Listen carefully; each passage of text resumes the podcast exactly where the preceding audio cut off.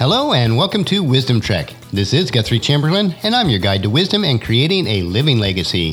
Thank you for joining us for our seven day a week, seven minutes of wisdom podcast. This is day 181 of our trek, and yesterday we looked at the second part of the Psalm of Thanksgiving, which is Psalms 100. Today we will explore the third and final part of Psalm 100. If you miss any of our days of the Wisdom Trek episodes, please go to wisdom-trek.com to listen to them and to read the daily journal. We are recording our podcast from our studios at the Big House in Marietta, Ohio. And if all goes according to plan and the weather cooperates, I should be able to finish up the final remains of the leaf harvest today. After this weekend, it'll be time to start back in the renovations of the Big House.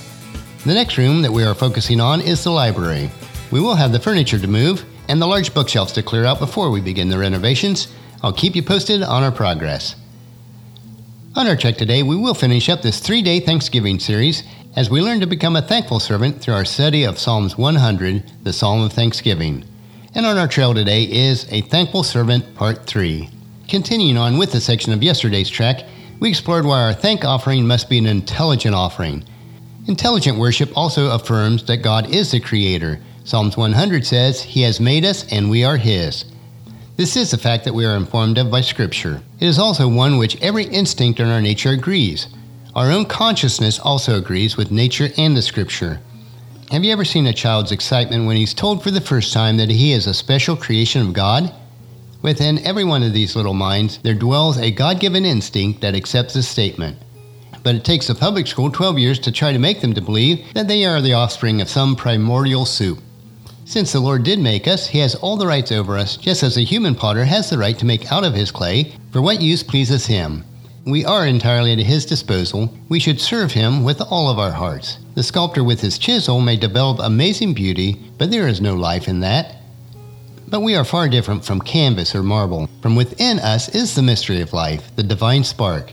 Like God Himself, your soul can know and reason, believe and understand, and also love. God created you with incredible abilities and has exalted you as His highest creation. Surely then, it is your obligation to love and serve him. An ancient chronicle tells of a powerful regal Saxon king who was riding through a dense forest and he came upon this little church. Inside the church was a priest saying his prayers. The priest was pitiful, lame, and humpbacked. The commanding, rough Saxon king looked down at the deformed priest in disgust and despised him until he heard the priest chant these words in Psalms 100 He made us, and we are his. The king was instantly wounded by the powerful convicting arrows of God's truth and blushed and owned his guilt. Now, if you don't have to be the brightest, the prettiest, or the most talented, don't complain. Rather, worship God. He has made you what you are, and God doesn't make any junk. If you happen to enjoy good looks, intelligence, health, or ability, humble yourself and recognize that you are what you are by God's grace. Lastly, in this section, intelligent worship embraces Him as our shepherd. Psalms 100 says, We are his people, the sheep of his pasture. God has not left us like the neglectful ostrich that abandons her eggs only to have them broken. He is watching over us every hour. He is the good shepherd who guards his flock. He exercises his unceasing care and providence over you. Some say that God has taken the universe like a watch, wound it up, and then put it under his pillow and gone to sleep. But that is not so. God's hand is involved in every part of his creation. His hand is on every wheel of the world's machinery. It is God's powerful word that animates all the laws of the universe and upholds His creation. Our Good Shepherd gently leads us into green pastures and gives us our daily bread. He grants us breath for our heaving lungs and blood for our beating heart. Therefore, we are bound to give to the Good Shepherd of our soul our daily service and adore Him as the God who creates, keeps, and sustains us. The third point in Psalm 100 is Your thanks must acknowledge God's covenant faithfulness.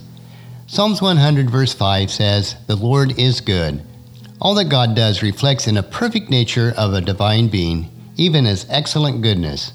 By definition, God's ways are always righteous and true.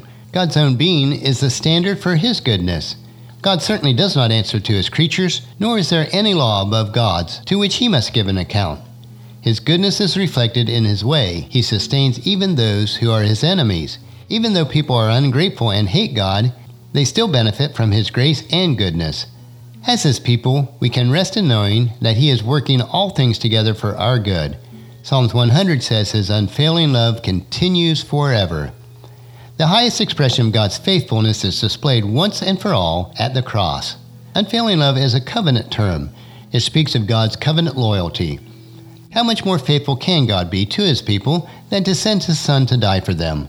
At the cross, God demonstrated his eternal loyalty to his covenant and his covenant people. If you are trusting in Jesus Christ, you can be absolutely sure that God will fulfill his covenant promises to you. The good news is that any sinner can find forgiveness in his life because God is faithful to his covenant promise. His unfailing love continues forever.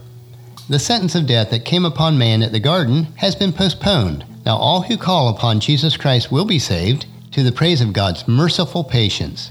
And Psalms 100 verse 5 continues on, and his faithfulness continues to each generation. It is a great comfort to the Christian to know that God does not change. The truthfulness of God's characters makes his promise of mercy most certain. He will not and cannot change his mind about us. Regardless of all the turmoil and trials in this life, we know that God is not a man that he should lie. God has and always will demonstrate his faithfulness to his people. We have so much to be grateful for this Thanksgiving in Jesus Christ. No matter what your earthly circumstances, we have been blessed with every spiritual blessing in Christ Jesus.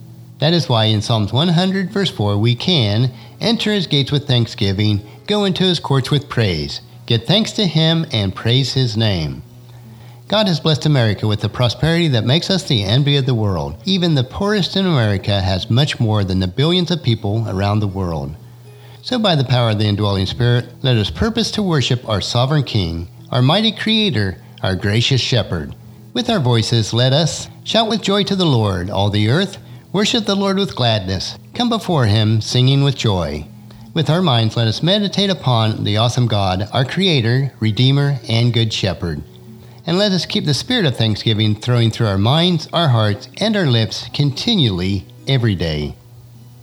As we continued our exploration of Psalms 100, which is the Psalm of Thanksgiving, we learned to be the thankful servant of the one from whom all blessings flow. And as you have opportunity, please encourage your family and friends to join us and come along with us tomorrow for another day of Wisdom Trek, Creating a Legacy. And we will look at the Proverbs of Abundance. That will finish our podcast for today. Remember to listen to your daily dose of wisdom each day at wisdom-trek.com. And please share Wisdom Trek with your family and friends through email, Facebook, Twitter, or in person when you meet with them each day and invite them to come along with us. The journal for today's trek can be found at wisdom-trek.com Thank you for allowing me to be your guide, your mentor, but most importantly, your friend, as I serve you through the Wisdom Trek podcast and journal each day. As we take this trek together, let us always live abundantly, love unconditionally, listen intentionally, learn continuously, lend to others generously, lead with integrity, and leave a living legacy each day. This is Guthrie Chamberlain reminding you to keep moving forward, enjoy your journey, and then create a great day every day. See you tomorrow.